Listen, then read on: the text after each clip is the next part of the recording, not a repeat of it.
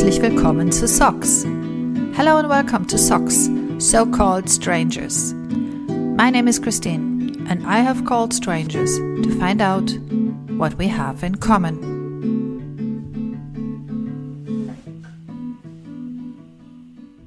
Where your fear is, there is your task. You have to work on it. Where your fear is, there is your task. You have to work on it. The stranger I'm meeting today is Mahdi. He's 26 and from Iran. Mahdi is from a village near Ardabil in the north of the country near the border to Azerbaijan, where his parents grow fruit. He had to work and take responsibility for his family at a young age. Mahdi studied law and has received high honors. He has also had an amazing career in sports and in the military. Early on, he pursued his ambitious goals and has yet become a very thoughtful young man with many interests. I was very impressed and hope you too will enjoy our conversation. We meet on Zoom, so I'm welcomed by a wide smile, and straight away after his friendly hello, Mahdi invites me to see his home. He shows me the books that are important to him, like Dostoevsky, Faulkner, and Steinbeck. He tells me later that it is just as important to him to read works of globally renowned authors as it is to train at the highest level for his combat sport. Consequently, there are sport certificates next to the bookshelf for national competitions in karate and wrestling. He's currently training mostly for belt wrestling. Belt wrestling is in fact one of the oldest sports, some 4,000 years old. The wrestlers, while trying to take each other down, must hold on to the opponent's belt. Mahdi switched to belt wrestling because it may take him to the Olympic Games one day. What an interesting mix, I think Fitness and competition are so important to him, and at the same time, he talks so passionately about his favorite authors. From Rumi Yes.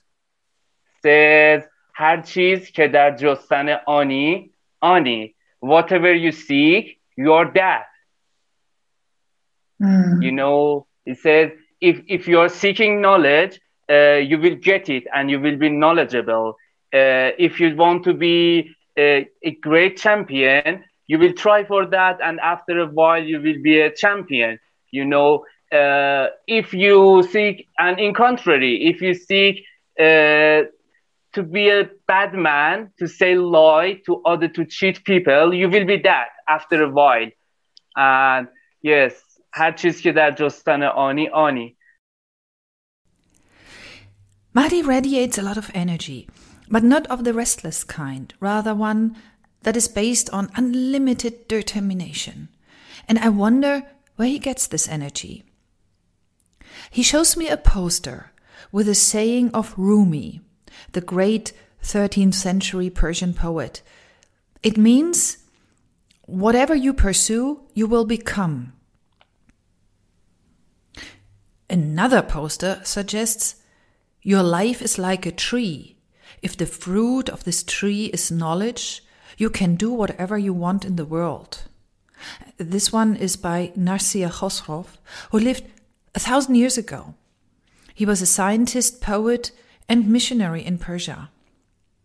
His travel documentary, called Safarnama, is still today on all Iranian school book lists. Honestly, I cannot even think of one ancient poet, let alone a quote, that I would consider meaningful for my present. you know i love this because i believe in it and uh, yes i love knowledge Mahdi stresses how important these lines are for him because they don't imply power nor money nor strength as a life goal. Knowledge. I love knowledge, he says. I couldn't quite imagine in the beginning if he and I would find something to talk about that we have in common. But here it is the joy of learning something new. That's something I can totally relate to. These are candlestick, and can you see them? Yes. Uh, uh, have you ever read the Uh, uh, uh, Victor Hugo's novel, Les Which Miserables? one? Which one? Miser- Miserables. No, I don't know the book. No. Les Miserables? Yeah. Yes, yes.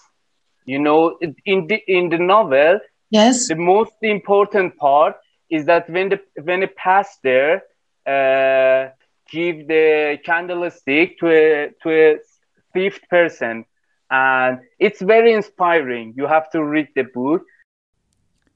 Next to other novels from various countries like Fitzgerald, Hesse, Hemingway, Camus, are two candle holders, which remind Mahdi of the key scene in Les Miserables.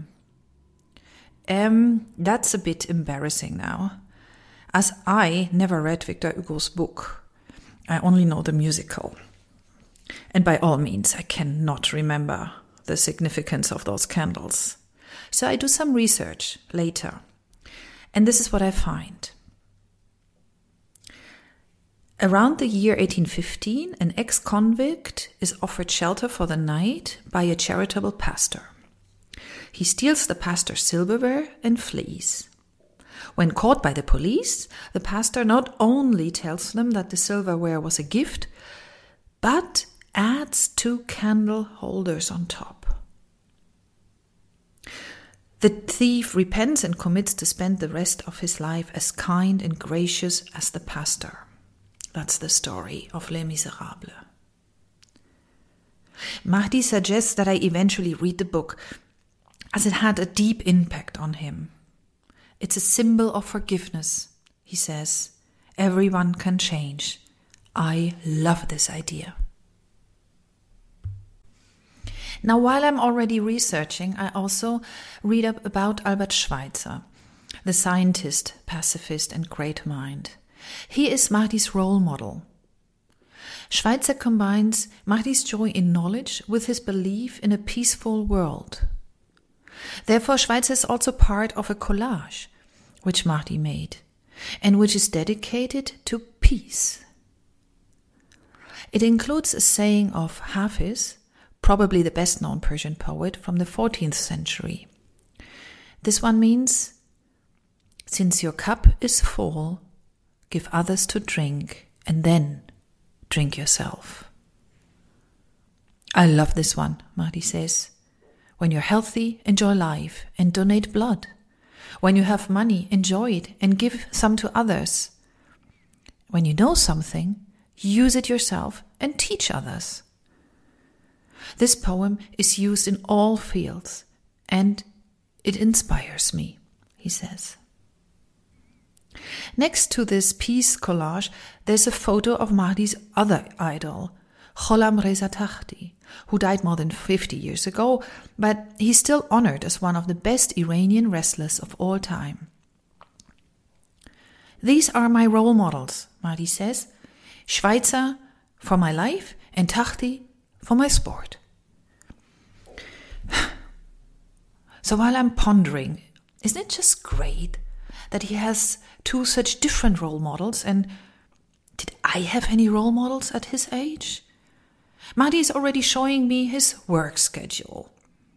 It's a whiteboard on which he notes everything important to do for the month.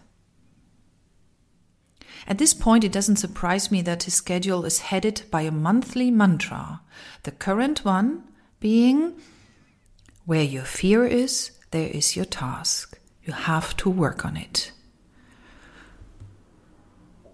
Well, I'm getting a bit dizzy here. Mahdi, he attends English lessons. He runs and does one or two training units at the gym daily. He works as a tourist guide, goes twice a week to the mountains to explore hiking routes. He subs in high schools as a sport coach, helps on the family farm, has half a dozen teaching certificates, and he reads a lot. What a schedule! I cannot imagine that there's much time left for social life. And I chose this this kind of life for myself. I asked Mahdi if he feels often alone. He confirms yes, and it's sometimes hard, he says. But he doesn't consider himself lonely. He rather focuses on spending his time wisely. He says he doesn't have time to waste and he keeps his circle of friends small. And he calls himself an extrovert. Hang on. I need to pause. He's often alone and extroverted? Isn't that a contradiction? I guess not. Actually, it's a nice description. You can be okay by yourself while you just as well and easily approach other people. I can see myself there, too. But I don't have 3,000 followers on social media, as Mahdi has. He doesn't consider them friends, though. They're followers. Obviously, social media is widely used in Iran, and Mahdi shows me amazing photos and clips from his village, his beautiful country, his daily life, and his workouts. At the same time, he suggests I read Sadi, another Iranian household name. The poet Sadi lived 800 years ago in Shiraz, and Mahdi uses one of his sayings in his storyline to promote blood donation, easily bridging hundreds of years of meaningful ideas. Speaking of workout, Mahdi also belongs to a Zurkhaneh. Literally, that's a powerhouse, where men have practiced combat sports in connection with spiritual practices for a thousand years. This guy seems to be in touch with ancient roots and modern communication tools at the same time, and it looks as if all aspects of his life are equally important to him. He's not into money and cars, though. He considers himself a spiritual person. What good is a house with 20 room? He asks, when you can only sleep in one. Mahdi has come a long way from his rural childhood. I, personally, I started under the best conditions, which I always took for granted. So I can hardly imagine how you can find an exit out of demanding circumstances all by yourself. For Mahdi, as he said in the beginning, it was knowledge. Education was the key to pursue his own way. He was the first in his family with a higher education and an academic career. He mentions rather casually that he has also supported his mother to finish her school education. She's now taking high school classes. I do not hear any complaint or sorrow in his voice. Mahdi says, I chose this life for me. He calls it a life of self motivation, and when he feels that he needs to refuel his tank, he reminds himself of his goal. He's optimistic that he will achieve it. Energy and optimism, that's what I see in Mahdi. Endless energy and optimism. He sends me photos of the time he volunteered after an earthquake in Kermanshah. He collected debris, oversaw the distribution of food, and eventually he was in charge of the commander's office. All you see in the photos is devastation. Only a window and a door leading into nothing. Guess what is Mahdi's comment? He says, if you look closely, these photos are full of hope. A window to the sky. For his dream, his goal, Mahdi puts all his eggs in one basket. As he was one of the best students of his year, he would be allowed into any master program in Iran. But he wants to study and get a PhD abroad. This is plainly not impossible provided he meets certain requirements to obtain an exit visa, one of them having successfully passed army duty. That's already ticked off. His former student buddies, who are already working as lawyers, don't understand why he spends so much time to get out of the country. They laugh at him, he says. It's stressful. But he fights for his dream. It's important for him to repeat that he would eventually return to live and work in Iran. I'm coming back, he says. He wants to be an inspiration for younger people. It's very, very hard. It's very hard to be self motivated and, and fight alone in your life for a very long time.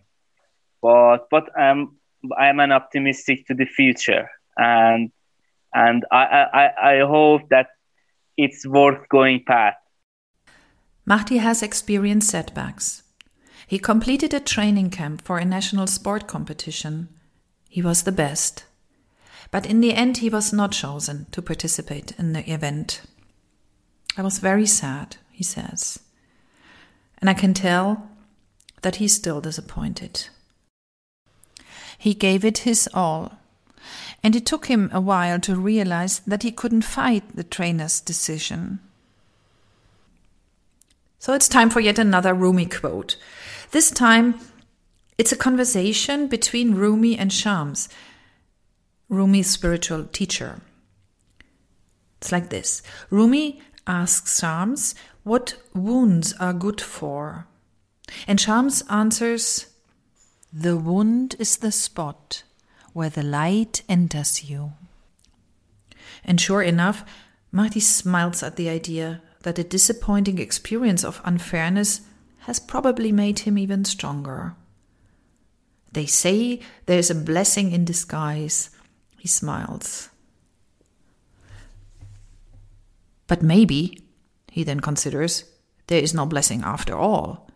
And God is crying too because of the unfairness. Yes, man, I think. Sometimes a bad situation is just a bad situation. But Mahdi, he is already smiling again. You know what? After this, I just worked harder. While we're chatting away, Mahdi sips on his coffee. We have to laugh because he doesn't fit into my picture of always tea drinking Iranians. I tell him how I imagine the tea ceremony, the usual welcome in every Iranian house. But Mahdi says, no, that's only an old tradition for older people. His guests get offered whatever they want to drink. I don't like to let go of my idealistic tea cliche, but Mahdi says, no, it's just like in Germany now, where you all offer coffee as a welcome. Hmm, I'm not sure. I need to contemplate if we too have some sort of welcome tradition. And as we're talking about drinks. I need to ask Mahdi about his favorite food, and of course, he surprises me once again. As he's doing sports on such a high level, he has a clearly defined nutrition plan, which he follows religiously. He calculates his daily protein intake, and he cannot remember when he last had a soda or yuck fries. His sister, who has long working hours and enjoys fast food every now and then, and he therefore hardly ever eat together. My mother is a good cook, he says. She aces all traditional recipes like stews and rice platters. She just sent him two crates of ripe grapes. In one crate, the grapes are beautiful, perfectly shaped. The bundles are bigger than Mahdi's hand. He will give these to his friends. In the other crate, the fruits are just as gold and round and sweet, but he will eat those himself, as they are not perfectly shaped. It would be considered impolite to give something imperfect. This is just one of the many cultural details in the everyday Iranian communication. Another one is taarof, the very complicated way of interacting. It's basically um, a socially accepted game where people tell each other white lies like, um, please come in, I'm so happy to see you, while you have no intention to see anyone. And the guest at the door would reply, I don't want to disturb you. Are you sure I may come in? And then your answer would be, although you don't mean it, of course, there's no better moment, come in. And the guest would say, I can come back another time. Are you sure? And so forth in rounds and rounds and rounds. Very complicated to understand for a foreigner. But it's a no brainer for Iranians. A galloping inflation has seen prices for food skyrocketing in Iran. Mahdi tells me that fewer and fewer people can afford to eat meat. They replace lamb and beef with chicken. Now even chicken is hardly affordable. I'm surprised how much more expensive everything gets overnight. Milk costs now seven times as much as some years ago, he says. To compare, the milk now costs 10 times as much as a metro ride across the city of Tehran. Mahdi's budget for food has doubled in only recent months, and he can't really plan for the future. He's obviously annoyed that he cannot better control his costs of living. Does Mahdi like to be in control in general? Yeah, he says, but it isn't easy.